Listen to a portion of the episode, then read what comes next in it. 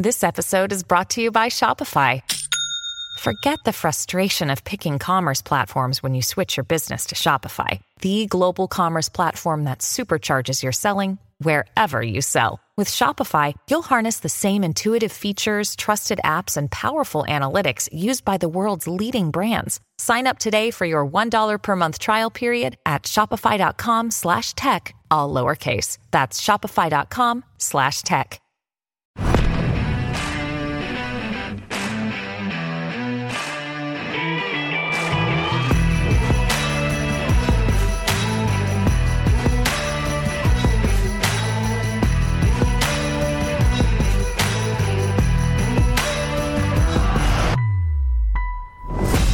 And happy Friday. Welcome to the Steve Deace Show here live and on demand on Blaze TV, radio, and podcast. Miamo is Stephen Deace, or Steve.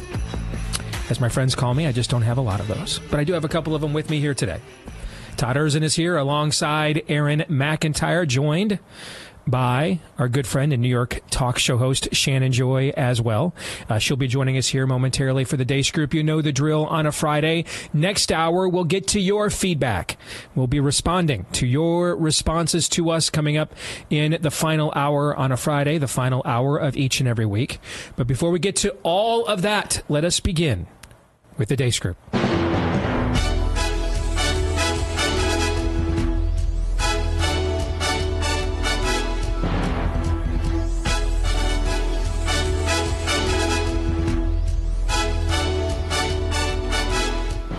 Your weekly look at the week that was begins, as it always does, with issue one.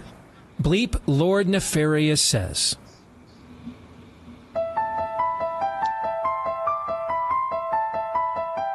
Drag is holy.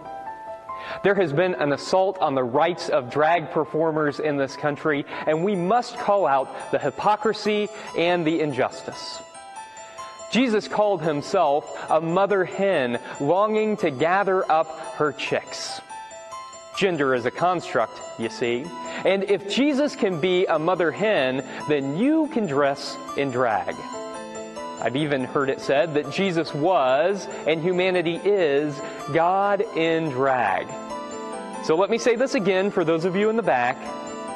Drag is holy. Hi, I was once a trans youth, and now I'm a happy 22 year old trans adult student at New College of Florida.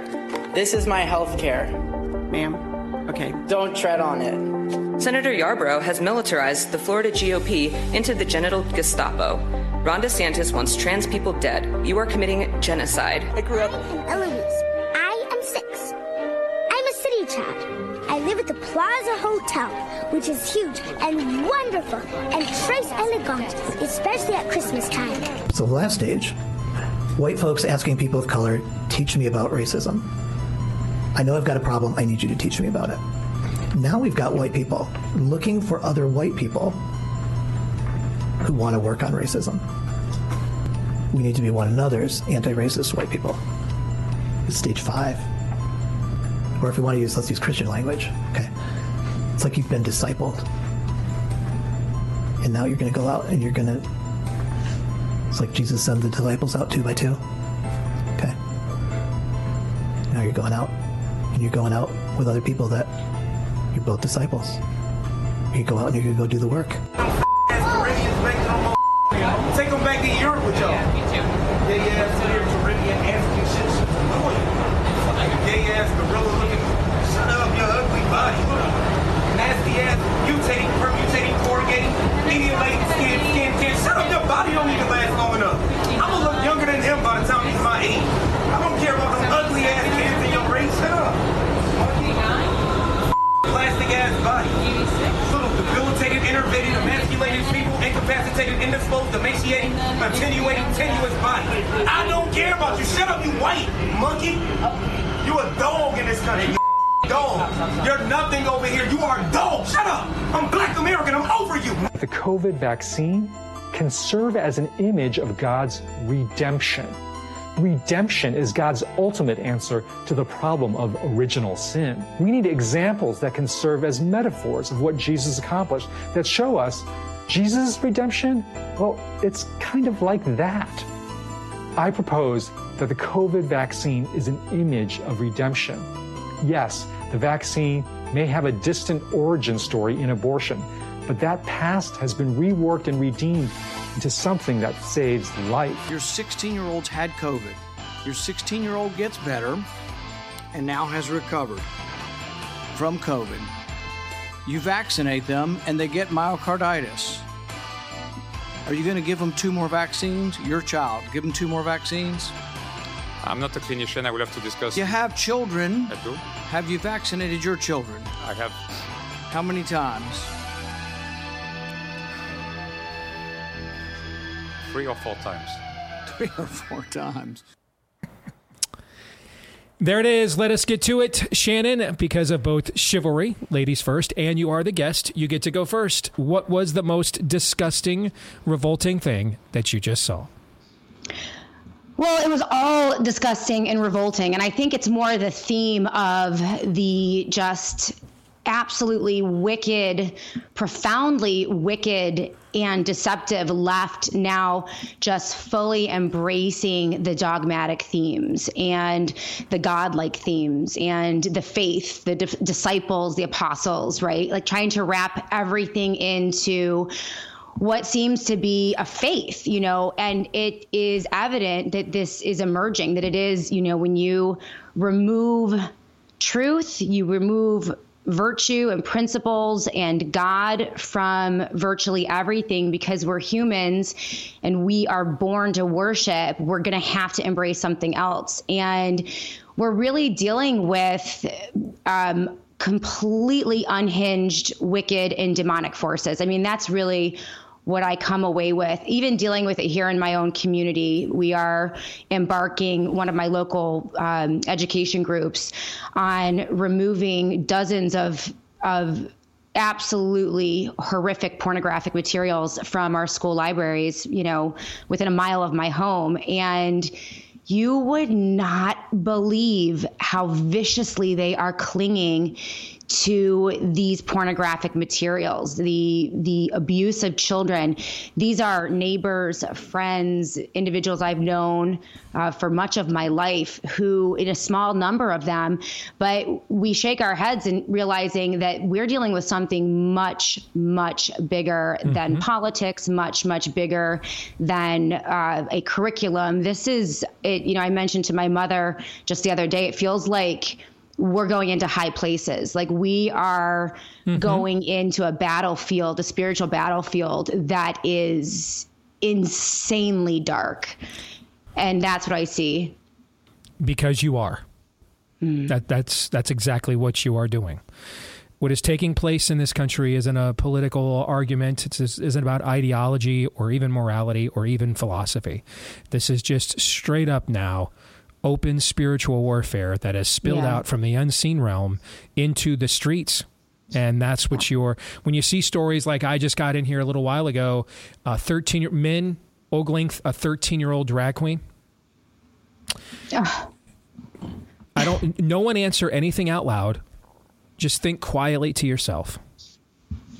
How would every previous generation of Americans, regardless of socioeconomic status, have responded to something like this?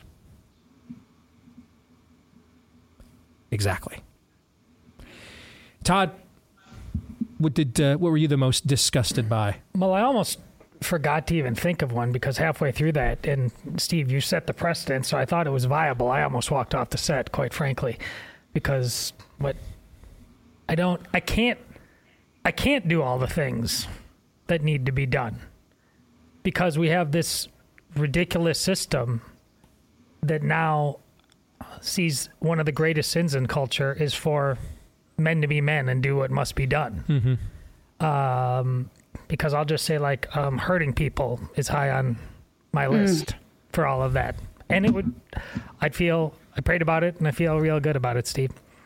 Um, but it's it's on the top of that list though. I mean, there's so many deviants after a fair trial, of course. Yeah, there's so many details. After after a fair trial, sure, of course. Yes, sure. Of course. But um, the the the the total uh, loser who's part of team uh, David French and Russell Moore there, who's I don't know like youth pastor whatever. What's it? Who is that guy? What His is- name is irrelevant because he is Legion. Um, I I It, it wouldn't matter. It wouldn't. It wouldn't matter if the dude stepped in front of a van on the street five seconds after he said that. I promise you, there'd be legions more just willing to step right into that breach and take his place. I mean, and he's way- even more unwilling to confront him on any Yeah. level, occupying Mm. your pulpits and, as well. Yeah. Yes. I mean, the very first guy, the the the the, the pastor. I don't know if the, that looked like it might have been just guy posing as a pastor, but you, you know he it's he's he's possible because of the likes of that guy talking about vaccines as miracles and redeemers of abortions. I it, our our churches are filled with such abject cowardice and stupidity Amen. that it doesn't matter what we say about a damn thing after that. Yeah. That makes me sick. And that is the number one singular reason everything else in the culture is occurring. The frustrations Mm. you have with a lack of political representation, no matter who wins, whether your votes will even get counted, even if uh, you do vote, uh, everything. The, the, the women who email me, I can't find a guy. What do I do? How do I get my husband to actually lead our home? The men who email me and said, I've literally just, I, I didn't think I was going to become a priest, and I'm, I'm, I'm forcefully celibate and not a priest, so the worst of both worlds, simply because I cannot find a woman uh, who is not completely worked over by third wave feminism. On and on and on and on it goes. The level, the level, the generations of father, the, the fatherlessness, the, the everything all stems and is all rooted from the last line of what you just said. Because the church is the plumb line for righteousness Right. in any culture it is planted in. It is the plumb line. How will they hear the word if there is no one to teach it to them? The commandment is not to make converts, it is to make disciples. Teaching people a new discipline, a new mm. discipline, meaning a new worldview what it means to think and to live differently than what you were doing before. We've given up.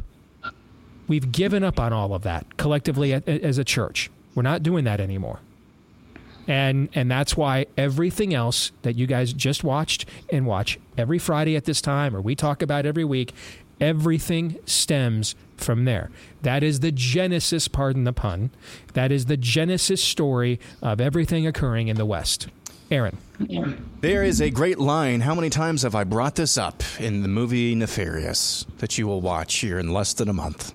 There's a great line that sums up everything that Todd just said. It's a line that I think is the money shot line of dialogue in that movie. On the level of you're just going to stand, you're going to do something, or just stand there and bleed. And again, I'm not going to give it away. I think though, the more times, the more times I tease this, you'll know exactly what it is. Do you know what it is that I'm talking about, Steve? I'll tell you in the break, maybe. Okay. Okay. But it's it's Because there's like five money shots in that movie. That's true, but Yeah. this one, in my opinion, is the best one. I think the worst of the worst. In case we needed any more red flags, which we didn't, but the dude named Dylan Mulvaney, mm. pretend, pretending to be a six-year-old girl. Yeah, what do you think's on his hard drive? Yeah. Yeah. Yeah. Yeah. So that's the worst of the worst. Because that dude was like in the White House and given some uh, award uh, recently, I think. Yeah. Um, yeah, that dude has issues, obviously. And is maybe, maybe channeling what he just channeled in that video, maybe has some legal issues as well forthcoming. Exit question. On a scale of 1 to 10, with 1 being the odds Lindsey Graham would ever see a war he doesn't want your kid to die in, and 10 being the odds Lindsey Graham absolutely crushed his karaoke performance of In the Navy at the Blazing Saddle last weekend. Rate this week's level of total depravity, Todd. 10. Shannon. I'm at a 15 based on what I've seen in my own community over the past week. It's insane. Wow, is that the first time that Shannon said things are actually even worse? Normally she says that's uh, it's only like a 5, guys. You wouldn't believe it. No, yeah, it's insane. Yeah, I'm at like an 11 or 12 this week. Before we get to issue two, let's talk about our friends because after that conversation, you might be thinking, let me get ready for when the sulfur hits. Call our friends over at My Patriot Supply. Get their three month emergency food kit right now, and you'll save $200 per kit when you do. Save $200 per kit when you do. That's breakfast, lunch, dinner, even drinks and snacks, the full gamut, the full 2,000 plus calories that you need each and every day. This emergency food, by the way, stays good for well over 20 years with proper storage. It'll be delivered to you discreetly although you may want the neighbors to know uh, that, that you have it uh, because maybe you want them to get it as well. Uh, oh, we'll throw in free shipping as well. Free shipping on top of the savings of $200 off per kit when you go to mypatriotsupply.com. $200 per kit off and free shipping at mypatriotsupply.com. Let us get to issue two. DeSantis does his most in depth interview yet. Ron DeSantis did his first major non conservative media interview with Piers Morgan for Fox Nation, and it aired last night. Here are a few highlights. On COVID, DeSantis said The approach to COVID was different. I mean, you know, I would have fired somebody like Fauci. Uh, I think that he got way too big for his britches, and I think he did a lot of damage. Uh, I also think, just in terms of my approach to leadership, you know, I get personnel in the government who have the agenda of the people and share our agenda. If you bring your own agenda in, you're gone. We're just not going to have that. People are getting a bit worried about you. I think it's right. I think I think uh, they see me over the target. I'm obviously coming at it from a different perspective than they like to see. Those are all people on the on the left and sometimes far left. Um, but here's the thing. I think the reason why I won the biggest landslide in the history of Florida for for governor's race is because that criticism is so far removed from the reality. There's legitimate things we can criticize everybody for, including me.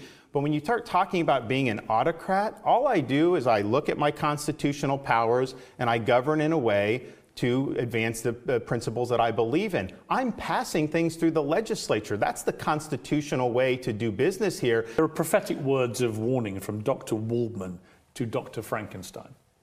You have created a monster and it will destroy you.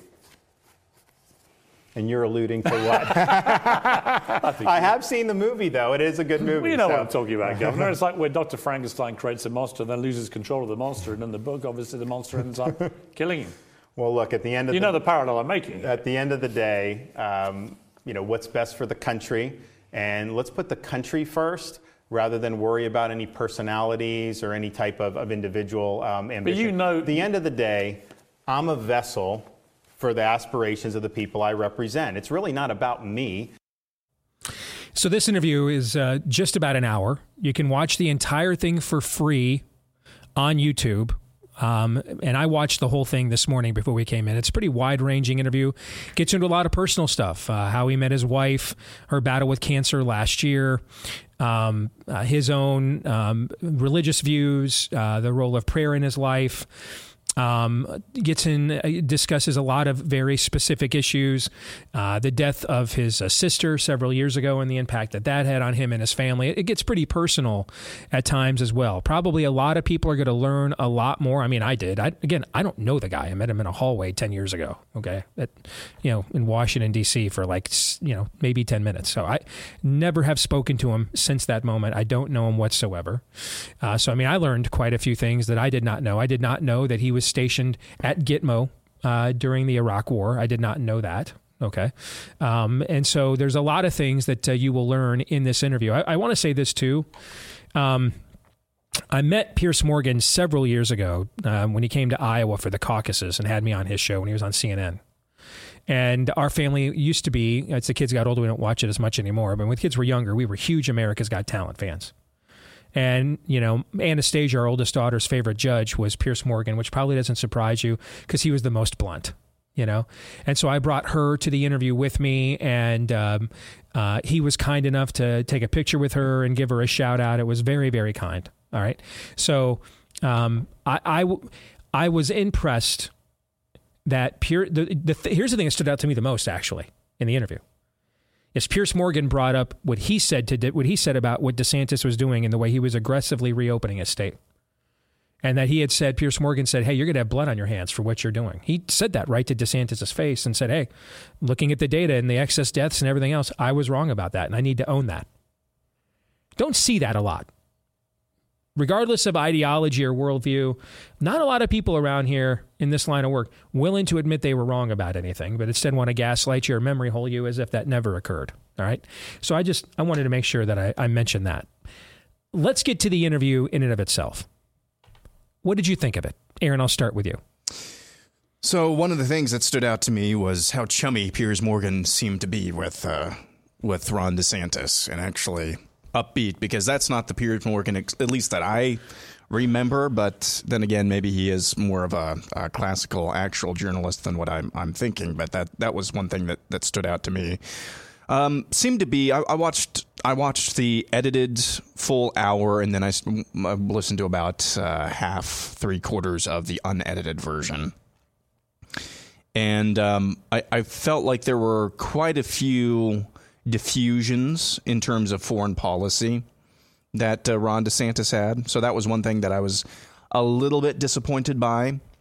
One thing that I really uh, really liked when we got into the name calling, what the left is calling him, what Donald Trump thinks of him. He impressively pivoted every time to I don't really care about that. It's about the people. You you heard that a couple of times just in those two clips especially at the end there. I see myself as a vessel for the aspirations of the people that I represent. That's called being a what? A statesman. And so I, I think he did that pretty deftly during the course of, of that interview. The rest of the stuff, I mean, uh, some of his family life, as you mentioned there, didn't hadn't heard about that. It's kind of um, kind of gives you a little bit more of a perspective he is not the most charismatic person, but he's not a Ben Carson either. He can hold his own in a conversation and not bore you to death. Sorry, Ben Carson. So I, I you know, I, I think he's just fine interpersonally. He has, I mean, he didn't know. I'm sure he had some idea what questions were coming, but off the cuff, he seemed to do just fine. He seemed to do just fine. I think you had a very astute uh, observation there on the foreign policy stuff because you, when you watch the interview in total, you will see there is a there is a different level of instant conviction in his answers on everything except when Piers Morgan asks him, "What's the end game in Ukraine?" and you can tell that's either one that he either doesn't want to say what the end game in Ukraine likely is, or doesn't maybe know. He knows. Okay? He, in fairness to him, he probably knows that the that the military industrial complex and neocons are going to require some sort of blood oath mm-hmm. at some point during this process. So I don't know. Shannon, what say you? Agree with you guys on that assessment. It, I thought it was a great interview. There were certainly areas that I would have loved to see explored, particularly the vaccines, the COVID 19 vaccines, and the rollout of uh, the vaccines, what we're learning now about the toxic nature and um, just the, the devastating impact on humanity. To me, that is still the single most important issue that we are facing today. It's everything, and it's going to be everything agree with you in the that. next two to three weeks surprised he didn't years. pivot to that when given the chance because he's really the only candidate in this race that has any credibility on it whatsoever. I think he mm, missed well, an opportunity to pivot to that. I agree with you. Yep. Well, in that theme, that theme dovetail, dovetails with what Aaron said regarding kind of backing away on the Ukraine issue as well. So those are two third rail issues, right? The military industrial complex and the medical industrial complex. And he's not ready to answer those yet. And so looking at that interview, I'm coming away with it feeling like my answer, my questions are not all answered. But the the largest theme that I that I saw in that interview that I I really appreciated, and I actually think this is the reason that he's a contender, and this is the reason that Donald Trump is deploying his operatives right now all over the country to do as much damage to DeSantis early on as possible.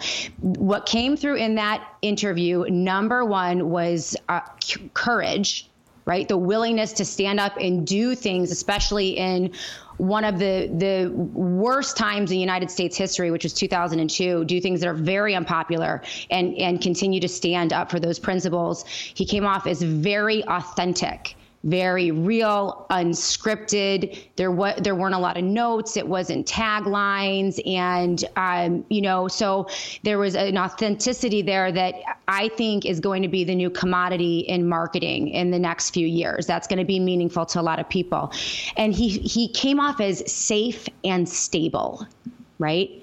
So it is essentially the anti Trump. He is the complete opposite of Donald Trump, the candidate. And he comes off in a way that might not satisfy MAGA Republicans in the alt right or the uber right, but especially given the fact that his first interview was with Piers Morgan, which would be a seemingly left leaning person, this type of appeal, I think, could cross over easily easily into uh, the Democrat Party and reasoned, um, you know, constitutional liberals. So he's a huge threat. He's a, definitely a contender. And if I were if I were consulting with him, I would say, listen, don't do anything but govern. Continue to govern, make bold moves, don't get dragged into the fray, file your papers when you need to file them, raise money when you need to raise money. But I would just stay the course. I would also advise him, though, to make a bold move on vaccines. That would be the one thing that would propel him. It would take Trump out of the headlines. It would make that issue very clear to the American people. And I think it would be impactful. It would rally a base that we've never seen before in the United States of America. So that's what I would say. I thought also, Todd, fascinating the choice of the interview with Piers Morgan, who has had, had a very close and, and chummy relationship with Donald Trump for several years. Mm-hmm. Um, and in the last few years, Piers Morgan, I guess I would say he's been Joe Rogan to Russell Branded a little bit. But remember, he lost his job with the That's BBC fair. because he refused to acknowledge that men uh, that men can become women. Mm-hmm. He just mm-hmm. refused to go along yeah. with that charade. Yeah. Okay, and he yeah. got fired from the BBC for that. You know, so I think um, I, I think if you are, I know a lot of people like Piers Morgan in my personal life. I know a lot of people like Piers Morgan professionally that would love an excuse to vote for somebody that on the Republican side that they typically would not do because they think the country has gone insane. Right. And they are hoping and praying Ron DeSantis can beat Trump in the primary so they have the excuse to do that because they'll never vote for Trump because they just don't think he'll do anything to stop uh, how insane the process is. Now, I, I don't give a rip about that crap. I just want to know if Trump's a better leader than Joe Biden. But I know a lot of people a lot of them that would would strongly consider voting for a Republican for the first time if DeSantis was nominated instead of Donald Trump. But what were your thoughts on the views I on was, the interview, Todd? I was thinking a lot about the choice of Piers Morgan before watching any of it, and uh, it this has a lot to do with the courage and authenticity uh, that Shannon's talking about. I, I totally agree, and he knew that if he went into that interview, and it it ended up being quite chummy, mm-hmm. some pointed questions, but had it gone more aggressive, I think still he would have known at the end of the day, this is a guy I can have those beers with, like he talked about in the Irish pub. We can mm-hmm. have Guinnesses. they're kind of the same guys. They're passionate, mm-hmm. will be aggressive, mm-hmm. will go at it. He, instead of falling into some ridiculous MSNBC interview with the chick across from you who speaks with dulcet tones, but is passive aggressive the uh, entire time, and then you're just a mansplainer or some nonsense like that. He said, DeSantis is telling you, I am not afraid of hard questions at all. And if you right. think I am by choosing him, you're crazy. But we're going to do this. And I, and if it got into a scrum, it would look like two dudes having a very important conversation. So uh, that speaks to the uh, again, those words are important: courage and authenticity. I I can't say no. no. Ron DeSantis, whatever else you think of uh, him, right? He's he's he's different. He knows who he is at a more important time than ever in our adult lives when you have to know that. Let's get to the exit question, and and this is really early, man. Just shooting from the hip. Don't feel compelled to be held to this. If the odds Ron DeSantis will be given the acceptance speech at the nomination for the nomination at the 2024 GOP convention, based on what you think just right now, um, if they were a number one song from the 1980s, which 1980s number one song would it be? A. I Can't Go for That by Hall & Oates. B. Against All Odds by Phil Collins. C. Nothing's Gonna Stop Us Now by Jefferson Starship. Or D. How Will I Know by Whitney Houston. Shannon. Gotta go with How Will I Know by Whitney Houston. Okay. Aaron, what say you? The ones, uh, the one that the odds are against that, I'm still maintaining Trump is going to win, just because we can't have nice things, and That's my only. That's literally my only analysis. So, you're you're more. I can't go for that. Oh, I can't go for that. There you go. Yeah. Okay. Well, I bet you, you could you Can't get your could hopes up. interpret against all odds. I guess both ways. Yep. But, and it's a better Yep. song. Okay. No, it's a great song, which makes me want to pick it no matter what we're talking about. but Shannon is correct. How will I know is the right answer. I think there are a lot of variables at play here. Yeah. A lot. Um, you have, um, you have several legal issues that Trump has to mire his way through. I would not rule out whatsoever that they find some federal judge somewhere um, that says he's not constitutionally eligible to run. Uh, the question goes to uh, the Supreme Court, and you know I don't know that you can trust them to rule correctly and something like that. I just, I just think there are a lot of variables at play here right now. All right, we'll come back. Let's talk about banning stuff and whether, in the case of TikTok, it would truly make us safer or not. We'll do that and more in a moment.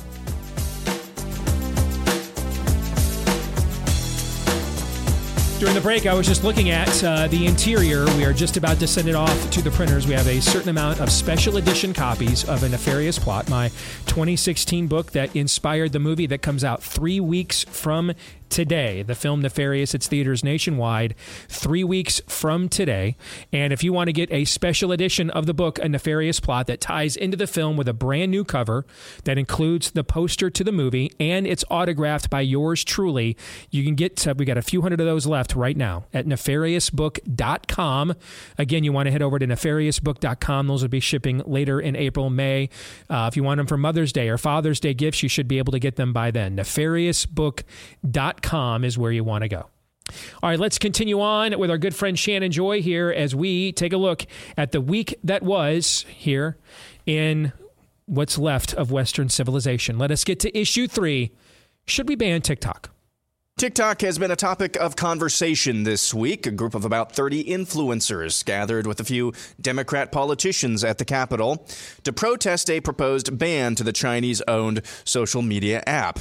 Here's what Congressman Bowman of New York had to say. Republicans ain't got no swag. That's why they want to ban, ban TikTok. Republicans ain't got no swag. That's the problem. Congress is indeed debating a bill that would give Joe Biden the authority to ban the app and website, citing national security concerns.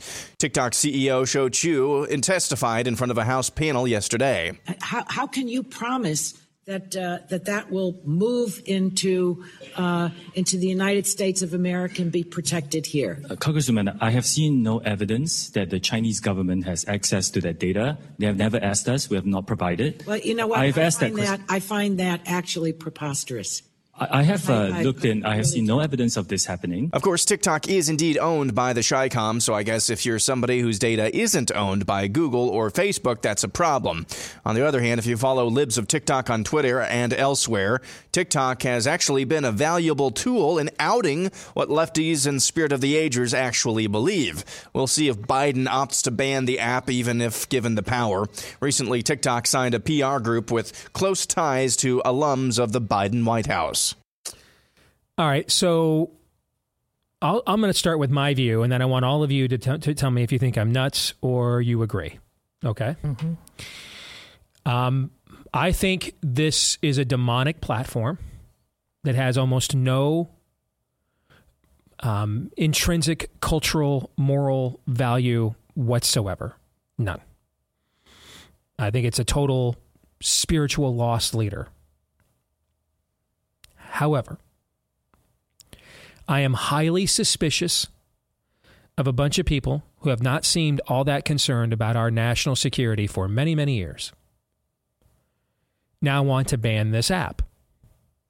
And this app didn't just become an instrument for the Chi-Coms to collect your data, your data last week or last month. This has been the case from its inception, more than likely. That's probably its actual purpose. On the other hand, I promise you, courtesy of Google and everybody else who are complete simps for the Chi-Coms, they already have all your data anyway. They already have all your data anyway. So the, to me, the national security risk actually isn't the data. The national security risk is that you're allowing the Chi-Coms to ingest this cultural rot gut into our ecosystem. That's the national security risk. And what it does to demoralize and influence and despiritualize um, and, and nihilize our young people. That's the national security risk, not the data. Your data's already gone, man. You're on the dark web 70,000 times. Come on now. Let's not pee on each other and say that it's raining here. That being said, though, it has also provided us a valuable outlet. How many of these groomer teachers have been outed, fired, forced to resign? That would not have otherwise been if not for the fact that this app gives them a platform to parade their demonic crazy. So I don't think that this is as cut and dried as maybe it's being presented. But what say you? Todd, I'll start with you this time. Uh, well, you know, it should be called Narcissists Are Us. I mean, that's what this really is. It's not close to being the fundamental causal issue of anything, which is why I can actually take it or leave it. And quite frankly, the only thing I disagree with that you said there has it caught some people, Steve? But yes. But because of it, the existence of TikTok, right now, this goes to what I said about the church. Uh, we should have the revolution should be over. The parental evolution revolution mm-hmm. should have, you know, been a uh, force of good totally changing the structure of schools. Drag queen story hour should simply not exist anymore. Are we mm-hmm. close to any of that happening? David French is on today actually arguing once again that if you're against drag queen story hour, you you support viewpoint discrimination. Yeah, I do. On a lot of things. TikTok might just be the start of it. I'd be banning all hella things that are from the devil. So listen, this is banning TikTok one way or the other is it, this it, this is giving false comfort, quite frankly, to give this too much credence because if we, based on the mirror that that is held up to our culture, we we should have had the most monumental last two years in all of human history in terms of how people took back their civilization. We have not come close to what needs to be done. So I just don't think this hmm. is a a leading issue. It's a symptom. Fair point.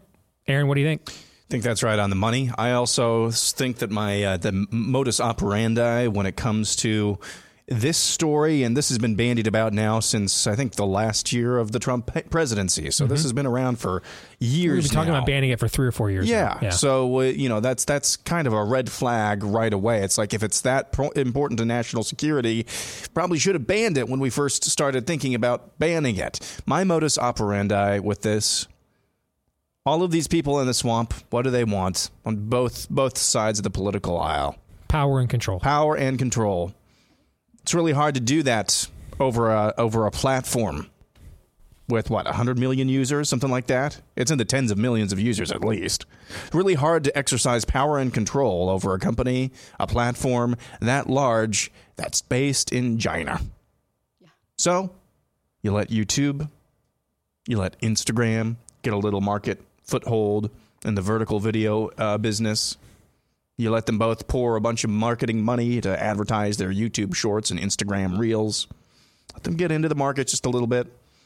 Ban TikTok so that your so- sensors are closer to home, whom you have more control over.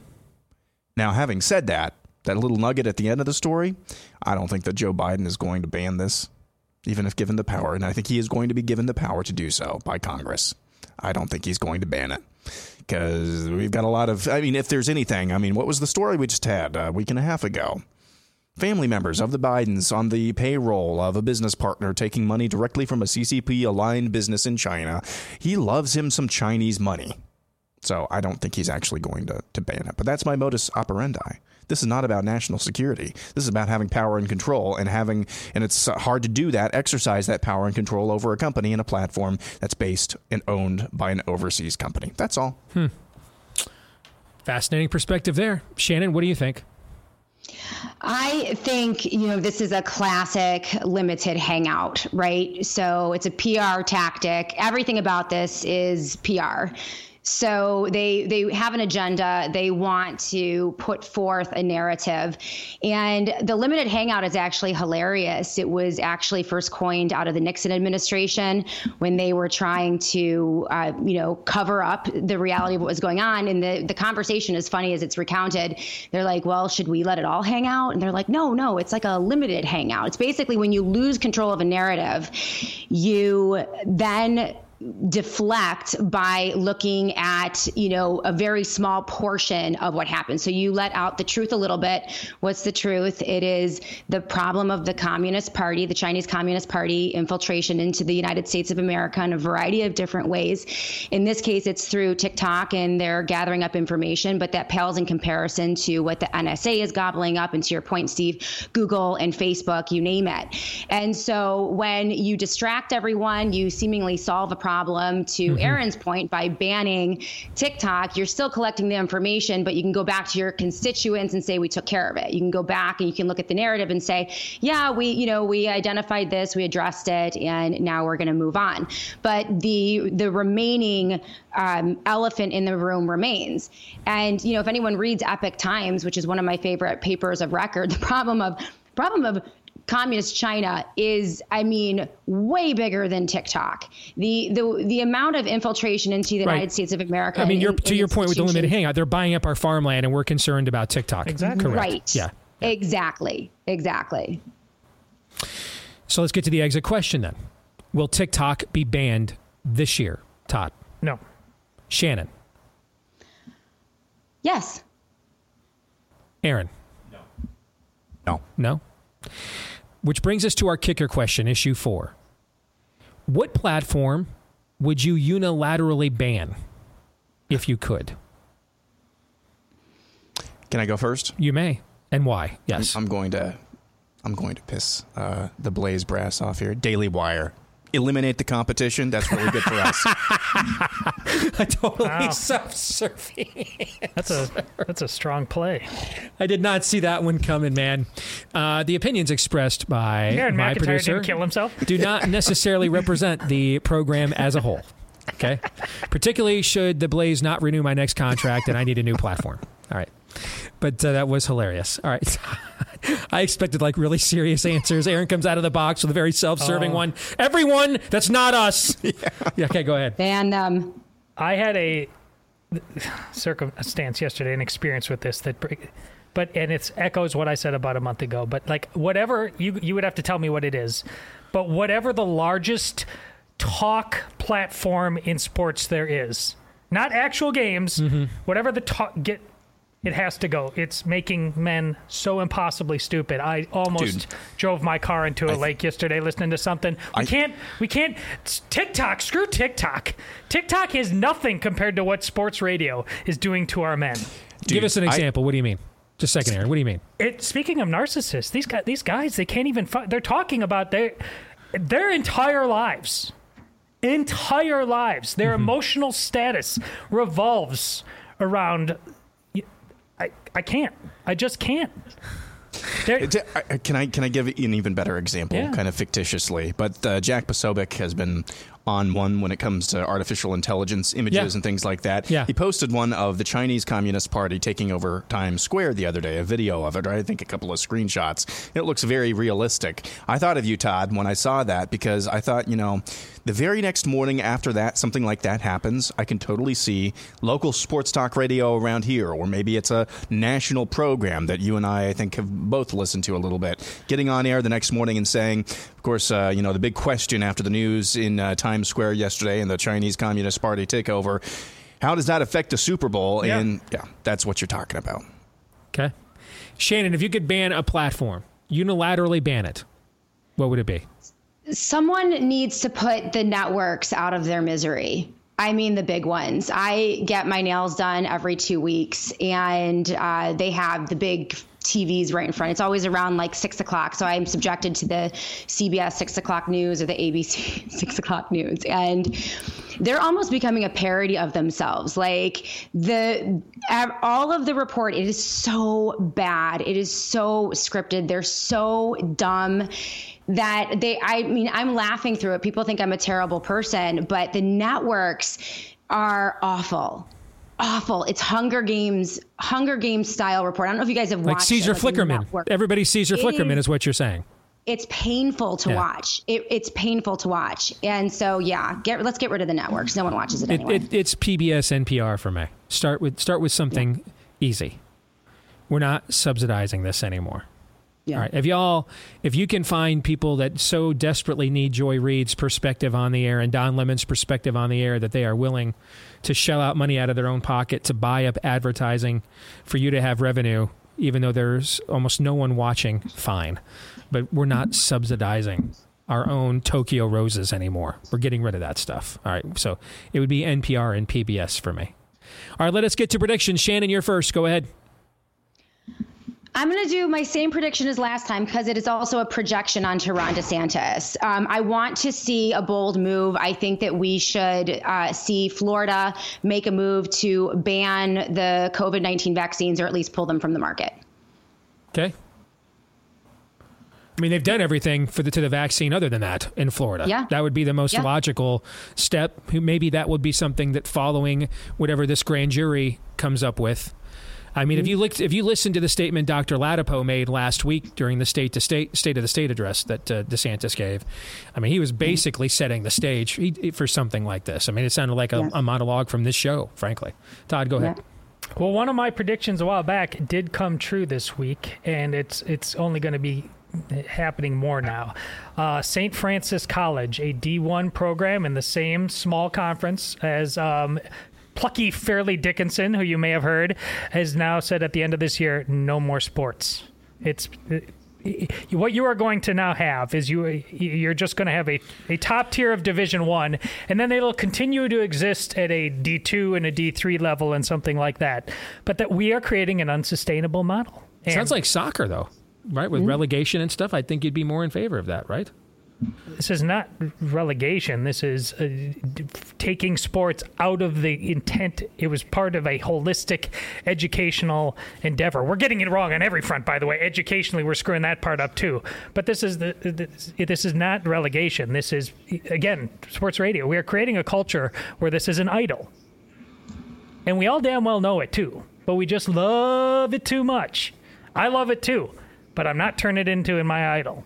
Aaron Totally agree with that. Totally, totally agree. Sports idolatry is terrible. My prediction is neither UCL, I'm sorry, neither UConn nor Creighton nor Can, uh, Alabama nor Houston are going to win the NCAA tournament. I knew as soon as uh, that Gonzaga dude hit that 500 foot three last night, none of my other futures tickets are going to actually pan through. But yeah, good comments, Todd. That's walk off home run, Aaron McIntire. I am going to make a sports prediction too on the heels of what Todd said. I'm going to predict that both the NCAA basketball tournaments and hockey tournaments are won by interim coaches. Uh, Brandon Naurato, the interim coach at the University of Michigan, I think they'll win the hockey tournament. And he took over because the previous coach got caught basically trying to cheat uh, COVID regulations. Um, and so he's an interim coach. And then you have Rodney Terry, the interim coach at the University of Texas who took over because of whatever the story was with Chris Beard. Did he did he assault his fiancee? She she called the cops, then apparently said it didn't happen, and now he's going to be the coach. I, I don't know, but Rodney Terry has been the interim coach there. I saw the way they played up close and personal when they were here in Des Moines last week. A lot of good looking athletes, and they play together well. So I think both major NCAA tournaments this spring get won by coaches that are interim at their respective schools, Texas and Michigan. Thank you, Shannon. Appreciate it as always. We'll come back with hour two and Feedback Friday here in a moment.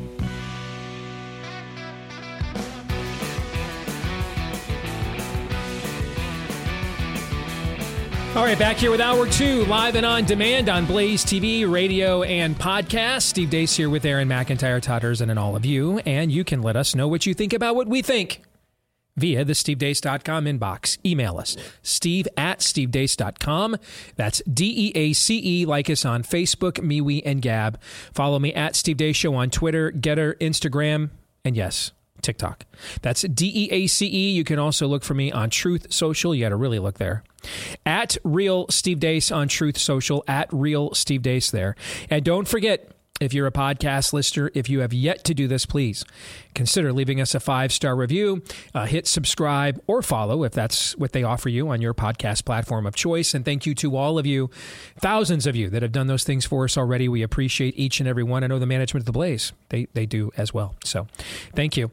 Uh, we were talking last hour about all the concern uh, regarding TikTok and the the, chi- the Chi-Coms may get our data when who who we kidding? They already got it from Apple and, and Google and everybody already because they're all simps for the Chi-Coms anyway, right?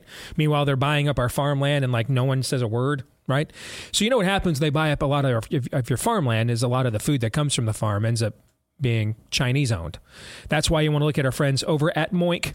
Uh, they do things the way the generations who built and preserved this country for us to now ruin uh, the way they, they used to do things farm to table food, uh, including grass fed and grass finished beef and lamb, pastured pork and chicken, sustainable wild caught Alaskan salmon, and more.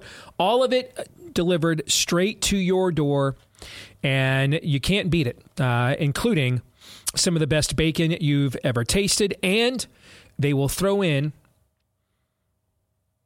a great deal for you when you go to moinkbox.com slash steve you choose the meat delivered in every box whether it's ribeyes chicken breasts pork chops salmon fillets or more and you get free bacon in your first box. Free bacon in your first box the nectar of the gods. When you go to moinkbox.com slash steve m-o-i-n-k moinkbox.com slash steve all right, you guys ready for some feedback Friday? You bet. Let's do it. Let us begin with Ken and Amanda Barton, who say, while we greatly appreciate Dr. Atlas's article and his lists of the top 10 COVID stand prevarications that you guys shared earlier this week, we have to assert that he missed maybe the two most egregious ones.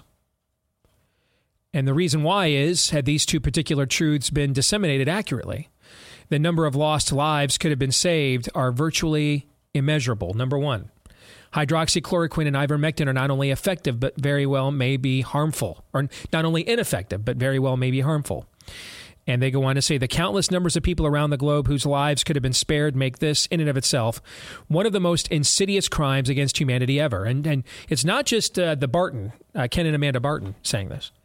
Remember last September, I, I still think that is the most viral video this show has ever produced the interview that we did with Dr. Dr. Harvey Risch, mm-hmm. renowned epidemiologist at Yale University, one of the most academically cited epidemiologists in all of American history. And I asked him, what was the biggest lie of the last few years? And what did he select? That. This one. This one right here. And the amount of people he said whose lives could have otherwise been saved. He singled this lie out. So that's not just coming from me or, you know, uh, other people who, you know, God bless Dr. Ryan Cole, who's a Mayo Clinic, Mayo trained pathologist, but maybe you've never heard of a guy that, you know, works out of his own lab in Idaho before. Fine. How about the guy who has had over 10,000 academic citations around the world in his career from Yale University? Is that guy good enough for you? Should. Should be. Yeah. Uh, they go on to say, in fact, when one considers the vast and ever increasing, or I'm sorry, um, if you couple th- this with the necessity of the emergency use authorization rules as it applies to the propagation of the vaccines, we can think of no other scheme in the history of humanity which even holds a candle to the promulgation of COVID tyranny. I agree. Completely agree. This is why it is my primary focus in vetting this presidential primary. I know some of you want me to let it go. What kind of host would I be? What kind of integrity would I have? If much of what people know about this show, we kind of had a, a, a small, loyal, deep, deeply embedded hidden gem audience prior to COVID. The work we did on COVID the last few years, and the leadership of, of shows like this one and a rare number of others, took and blew our audience into the stratosphere. That'll be, I hope it's the most important work we ever do because if we do more important work, it's because something worse than that actually happened. I hope it's the most important work we ever do. I hope this book to my right here is the most th- that you see with the noose around it. I hope it is the the most important book that I have ever written.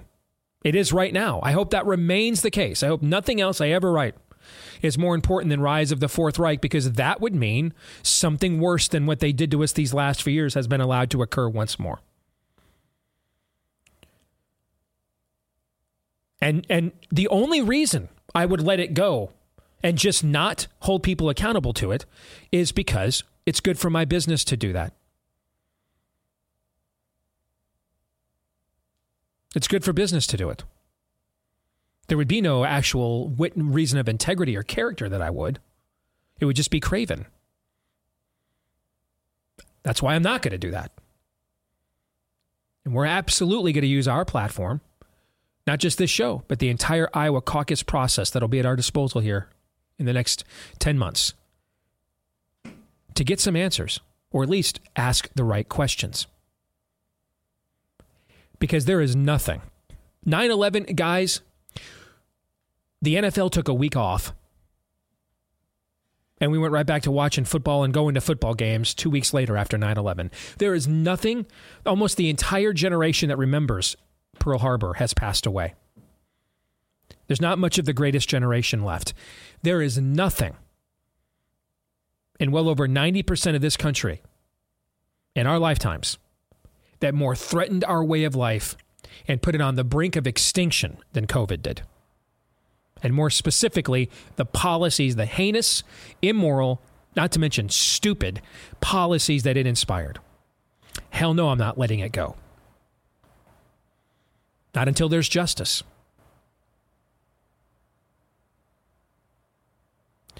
They go on to say that the vaccines are safe and effective. It is clear the global statist machine attempted to create a virus that would significantly, significantly reduce the population of planet Earth if it isn't a depopulation scheme.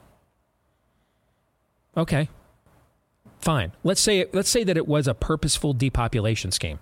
How would they have behaved any differently Right. than they already have? What what behavior would they have done differently if it is one?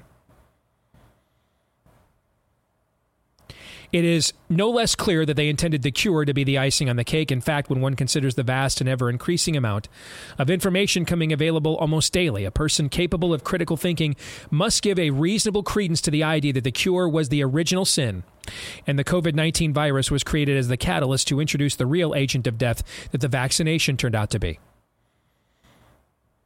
Guys, there's, if you do the math, we've done that on this show. There's over a thousand percent better odds that you will suffer a major adverse event from the COVID vaccine than you will die of COVID 19. Like from the very beginning of the virus, if you did the math all the way through.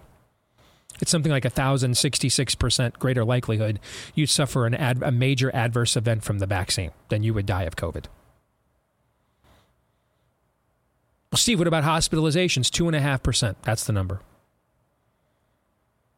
Two and a half percent of people who suffered, who tested positive for COVID, ended up in hospitals. Two and a half percent. They go on to say, don't always agree with you guys, but damn sure appreciate your candor, your passion, and your conviction. My best to you guys. That's very well put, both to Ken and Amanda Barton. Thank you for that.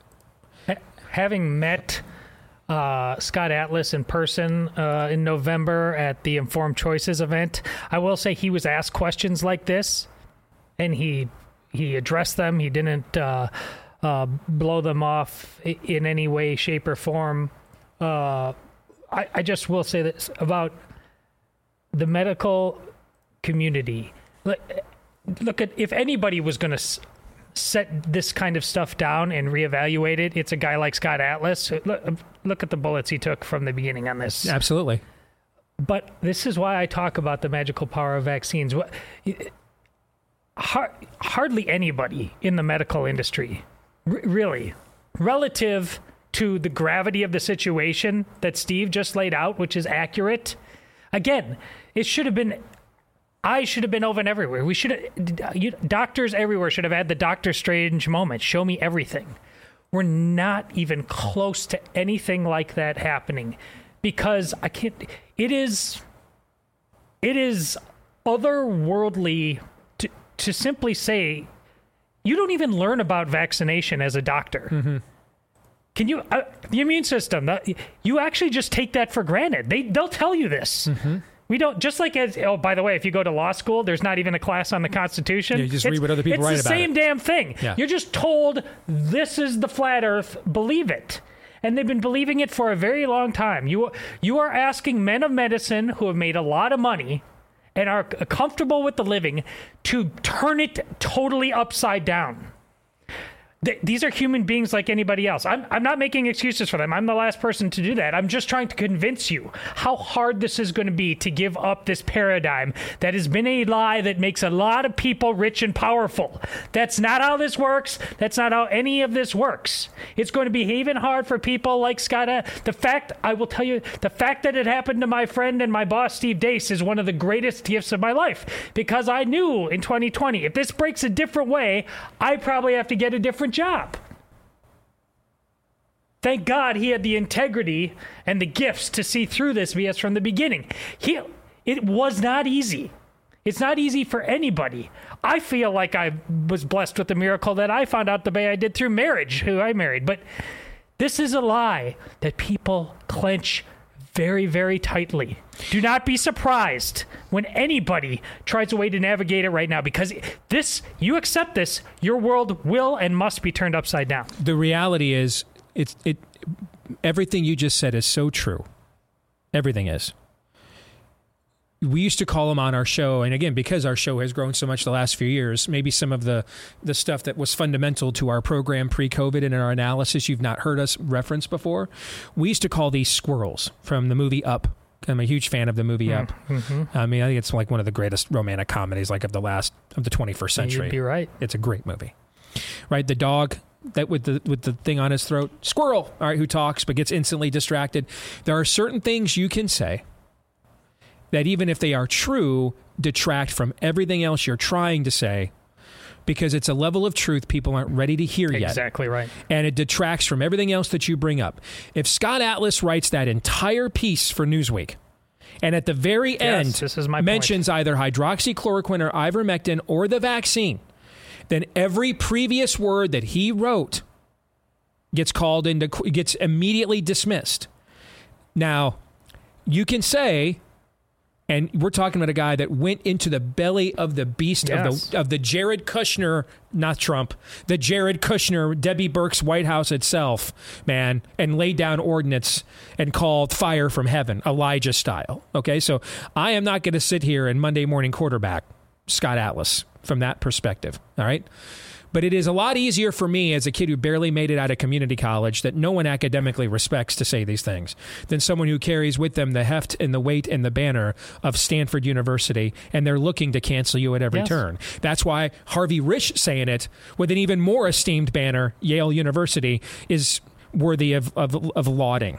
And that's an area where he had Harvey Risch didn't go into the belly of the beast. Probably would have if he was invited, but he wasn't.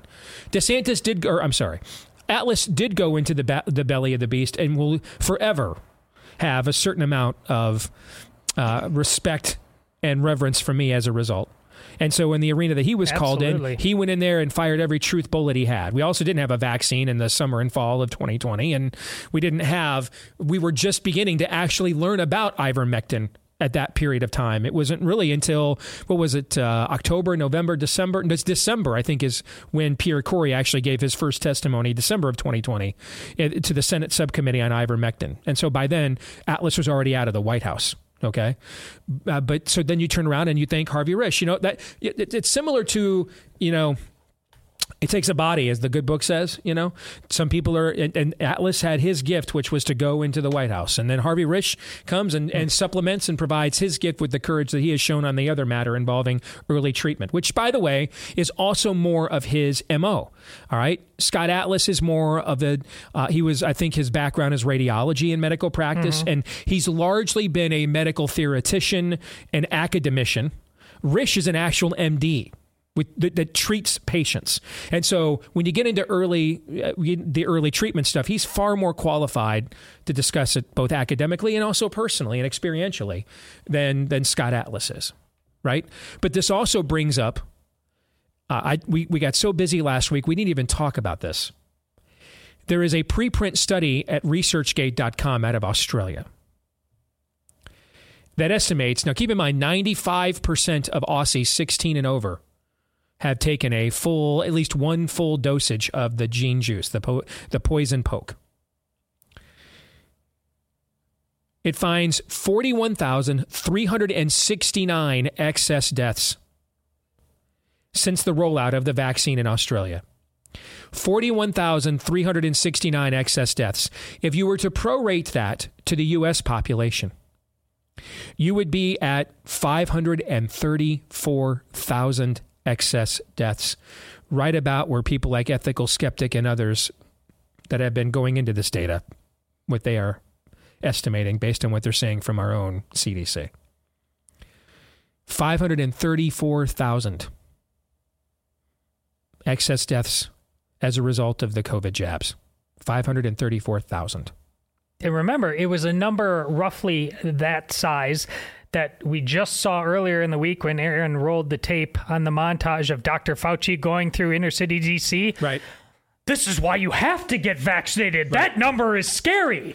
Well, that number only happened if it happened at all because you withheld ivermectin and gave people terrible advice at the beginning. Yet it's really happening here Yet everybody can't even like they just nope nope it's the monkeys ears closed eyes closed. Which makes my point. You're I, I'm so glad you brought this up because it puts a number on what I was saying about how just people simply cannot bring themselves to say this is real. And I don't go ahead Aaron. on that note I, I think fundamentally the conflict that is going on obviously is a spiritual one but fundamentally the conflict that is going on in this country that speaks to that attitude, Todd, is on one side a relatively small group of people who are just demonically seething 24 7.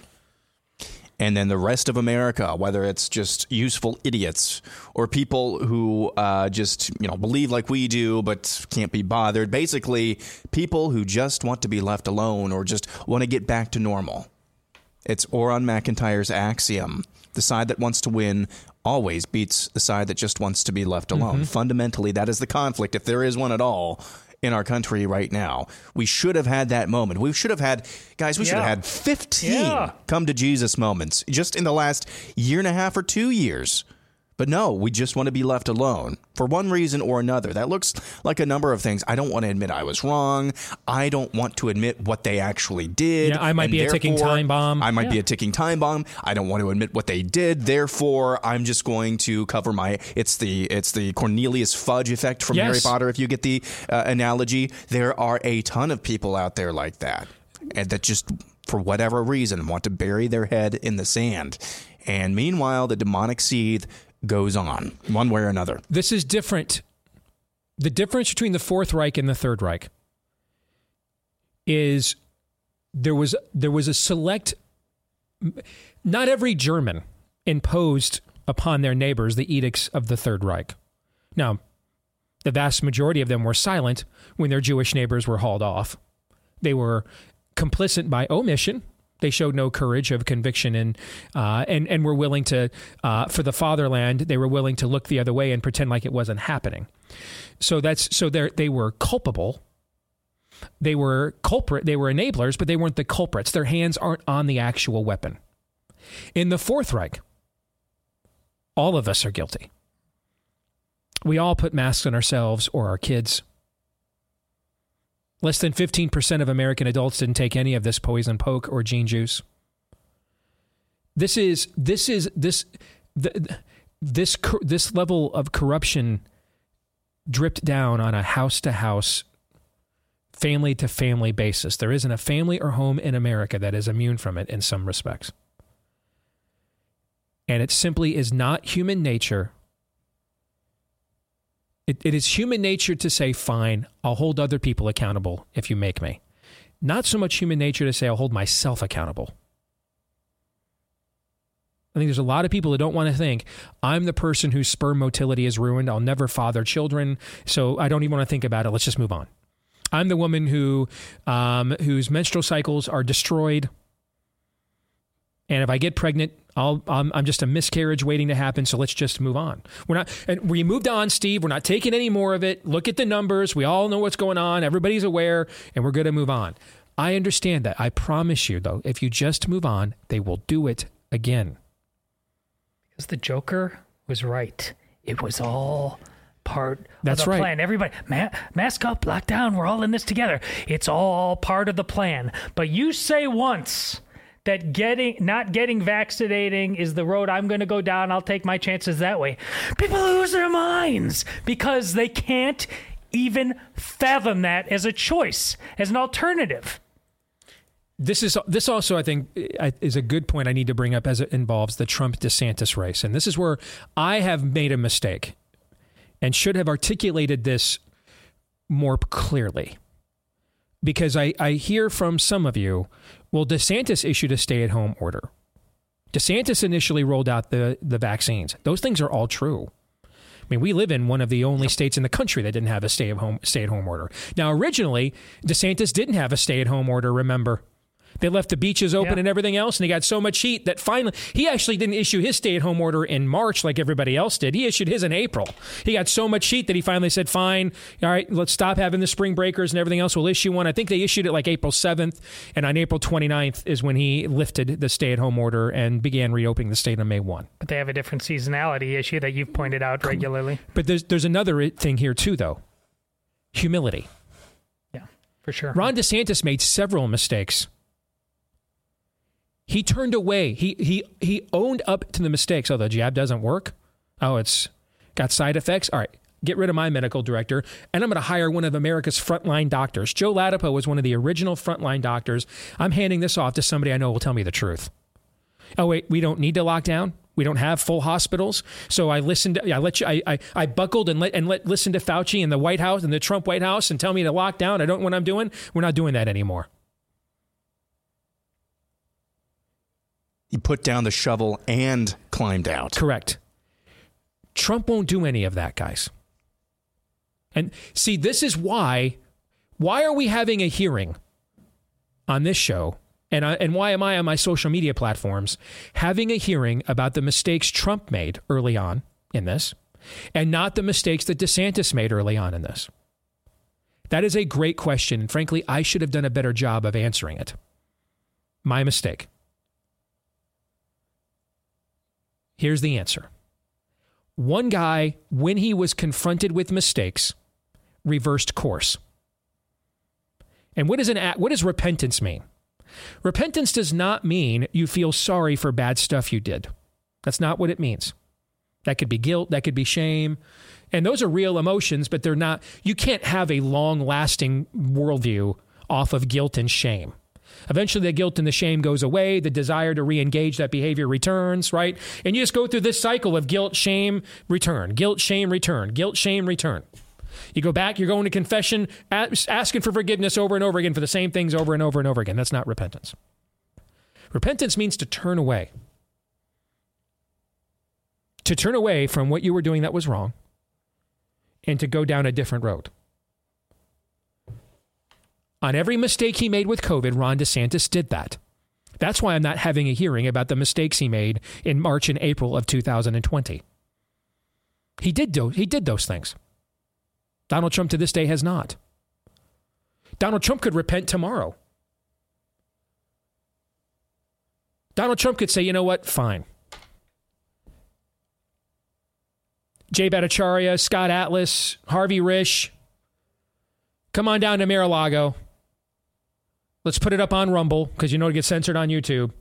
Give me the what's up. You know what I'm saying? He could do that tomorrow. That's what DeSantis did, by the way. He brought all those people to Florida and YouTube banned it. He could do this. He could show repentance. And that would, by the way, in my view, greatly narrow the road for Ron DeSantis to the nomination. Because even if a lot of people don't care as much about this as me, it would show an aspect of Trump's character to the public that they've never seen before humility. Nobody's ever seen that. I don't know that the public would know what to do with uh, Donald Trump showing any level of humility. There's no repentance there, so there's no remorse. So, since he wants to act as if every decision he made during that period of time was the right one, he forces me, unless you want me to lie to you, I'm never going to do that. There's never been a time in my career that I've ever come on here and said something that I knew in advance was false, and I earnestly tried to convince you otherwise. There's been plenty of times I've missed, I've taken the other side's view for a point, but I maliciously represented false information as true. Doesn't mean everything I say is right. Being incorrect or wrong or having a stupid opinion isn't the same as lying. He's not offering me that option. You're actually, if you want to go back and relitigate what Ron DeSantis did wrong and compare it to Donald, what Donald Trump did wrong, you're actually not practicing equal scales and justice. You're a Pharisee. Because Ron DeSantis has actually shown repentance and remorse for what he did wrong. To go back now and ignore that completely and relitigate those things is not mercy and grace, it's legalism. Trump has the same repentance and remorse available to him. He just has to act and choose it. He has not. So therefore, he leaves us. Since he won't choose grace, that only leaves us with law. He leaves me no other choice but to relitigate all of his choices because he continues to hold on to the notion that these were good moves and good choices. And they weren't. They were devastating. There are 10,000 small businesses which are almost all family businesses that were permanently eliminated and will never come back. He just erased them with his lockdowns, erased them. They're never coming back.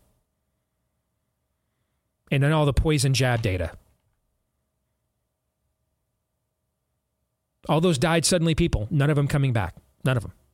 Not a one. I'm holding Trump accountable for what he did during those days because he's asking me to. I'm giving him what he wants. I, every decision I made was great. I don't regret it at all. Okay, then I guess we have to look at those decisions, then, don't we? Yes. Yes, we do. What would he? What would I do tomorrow if he came out and said, "All right, man, let's get real here. I, I honestly don't know. Faint? Praise Jesus?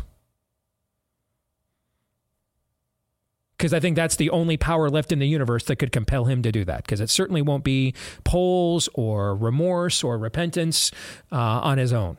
I mean, I, I stood 10 feet from the guy getting ready to take a job from him. When he looked in front of a crowd of Bible believing Christians and said, I've never asked God for forgiveness because I've never done anything wrong. I was 10 feet from when he said that, 10 feet away when he said that on national television, actually. That's why. Why are we really relitigating his mistakes and not DeSantis's? My governor made mistakes, by the way. Didn't agree with all her policies. We had mask mandates for a while. Difference was she actually put time limits on her. She reevaluated her decisions. And when she when we got to the time limit, she didn't just instantly really put out a press release saying, "Hey, we're just going to keep it up." Looked at the data. If the data showed we don't need this or it wasn't working, what did we do? Stop Okay. doing it. Yeah. I don't need perfection. I need integrity. They're not the same thing. None of us is perfect. We desperately need to evict these people that are in the White House. They've got this is a demonic sanctuary right now. And the guy that right now many people favor to be the nominee, I don't think has a possi- had much of a possibility of winning. I'd like to change that so that my only option, I think, to win the next election isn't a guy whose wife just is recovering from breast cancer that may come back at any point in time, or he may decide I've got young kids and this ain't worth putting him through it. But he's got to show that remorse and repentance. He has shown none. I don't owe him anything, and neither do you. He owes it to us. At least that's the way I think populism is supposed to work, right? Isn't power supposed supposed to flow up, not down?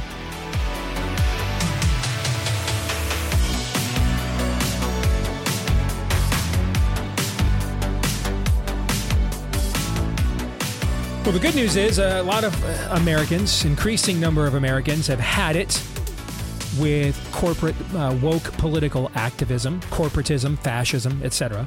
The bad news is there really aren't too many outlets for you to go elsewhere. If you are one of them, I mean, unfortunately, this is just uh, such a hydra. Um, this thing is metastasized at such a molecular level. There aren't a lot of places to go these days if you just want to completely immune yourself from it Thankfully, one of them happens to be with a product that all of us are required to use here in modern America our mobile phones. Make the switch today to Patriot Mobile, America's only, I guess I would call it uh, really American mobile phone company left. Uh, and right now, uh, you can make a switch anytime. Uh, you move to a new area and you're in one of those uh, single digit percentages where the coverage of one network is not as good as the other, then sometimes it can be as simple as there's an area you, you use the phone a lot in your basement and this network works really well and the other one doesn't weird who knows.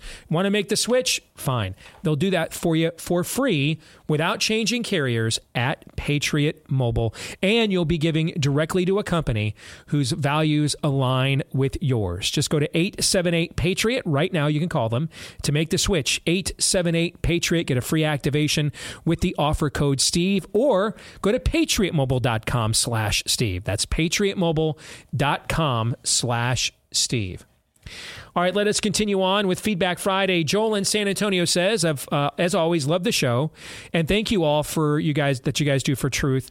Yesterday, you said the Nigerian brothers video where they were reenacting their uh, fake assault on Jussie Smollett uh, might be the early candidate for video of the year. I'm sorry, but there's no way, as great as it was, that that video is better than the Kaufman Center for Coincidences one. And Joel is correct about that. We have that flagged, right, Aaron? Okay, because that was like in January, Yeah, like right after we was came back. Yeah. Because you know the the the way these years go now, about 14 times I'm going to say that's the video of the year. So January is going to seem like it was four years ago by the time we get to December and we make the final call on all of this.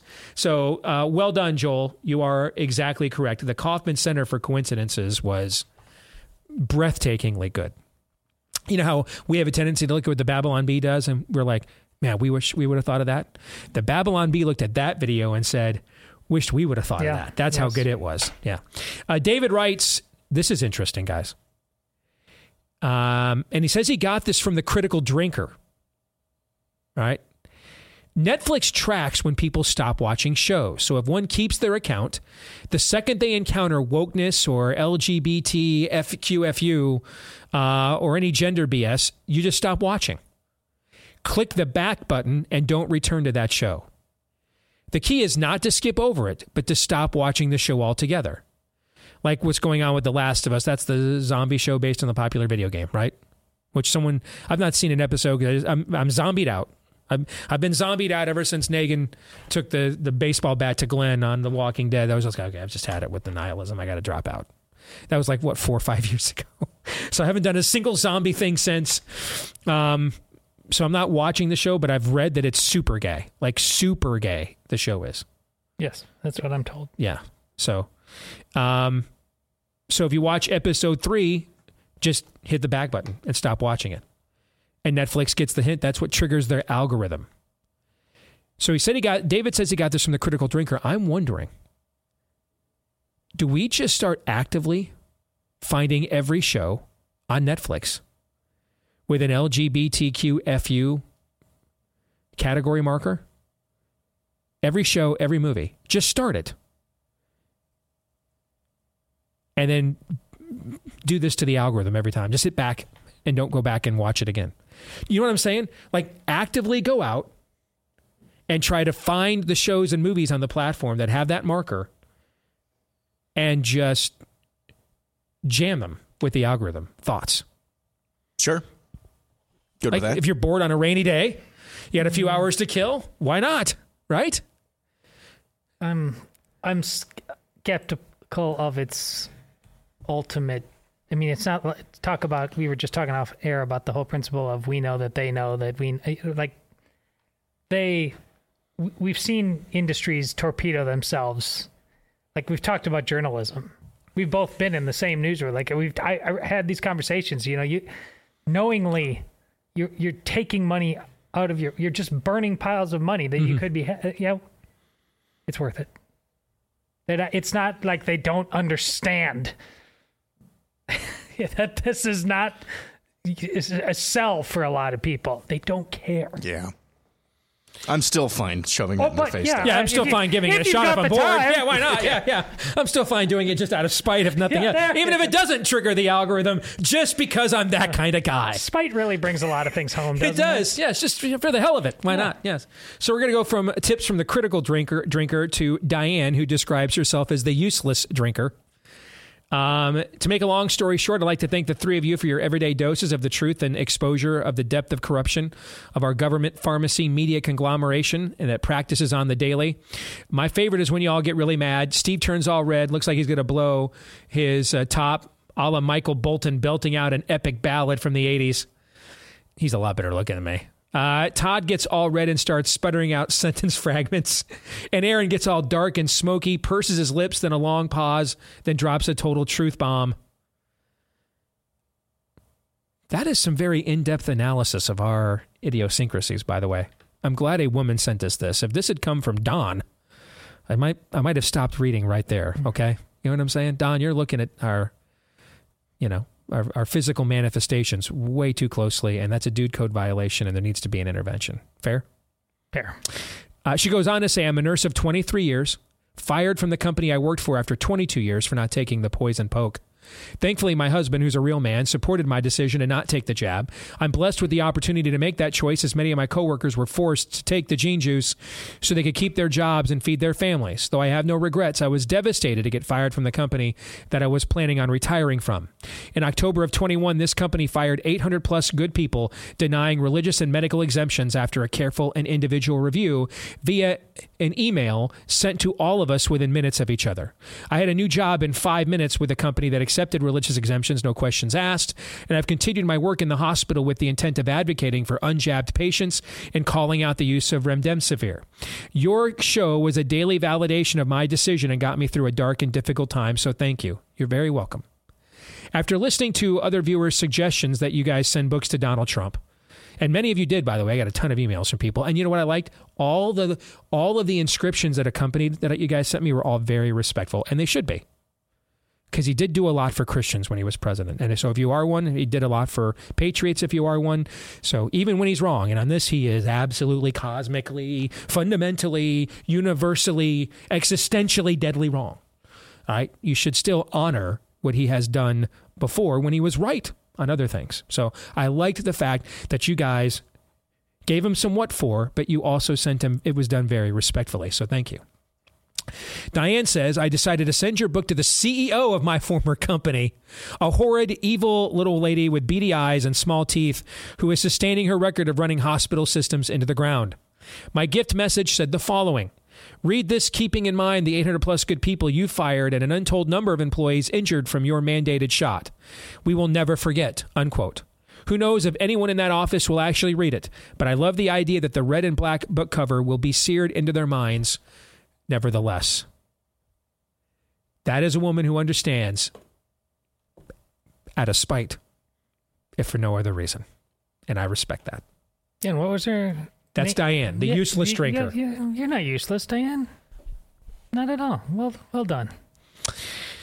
Adrian Perdomo says, uh, I'm a high school junior uh, from Jackson, New Jersey. Along with being a student, I also host the Teenage Latino Conservative podcast from my home. I was listening to your show one day and I heard that you wanted to hear from young men who had a consistency of courage and conviction. I've been trying to embody these qualities in the short time since the start of my podcasting career. Uh, I've listened extensively to your show, and I know how strongly pro life you are, and with the deeply touching and beautiful story of your mother and how she chose life and allowed you to become what you are what you are now. I'd be deeply honored to receive some of your advice and guidance on how to grow my audience and influence among others in my age group. I am looking forward to watching the Nefarious movie. The book was one of my favorite reads of all time, even better than Dante's Inferno. Now, listen, man, I, I think Nefarious Plot is the best thing I'll ever write. That that's the most important book I'll ever write. Nefarious Plot is the best thing I'll ever write. It is not Dante's Inferno, but I appreciate it nevertheless. Um, I would look. f- I would. I would look for platforms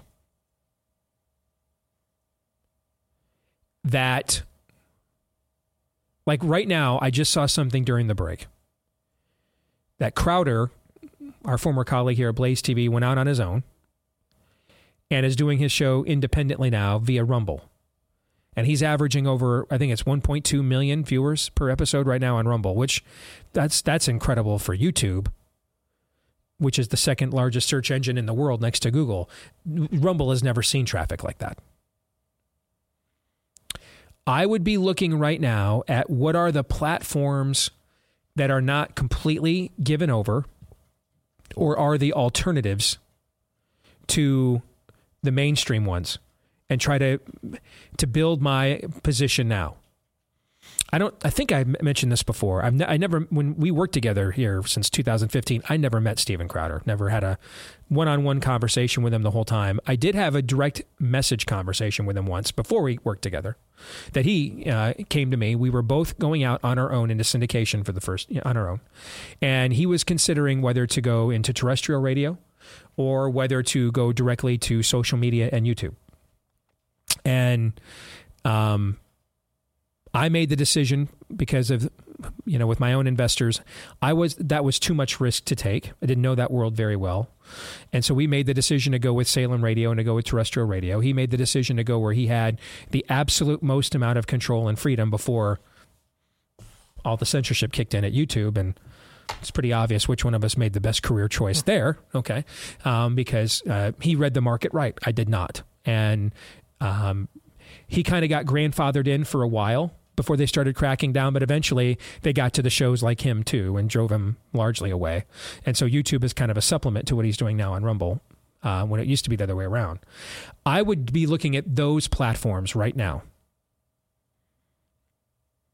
Because even if most of your friends are on other platforms, anything you're going to want to say to truly impact them, they're just going to censor it and take it away from you. And as as members of the younger generation, you'll be more prone to to want to adapt to be willing to adapt to newness. Trust me, as you get older, you don't want to adapt to newness. I mean, the reason I hired my daughter last year to run TikTok and Instagram, I don't know the apps, never been on the apps, don't want to know.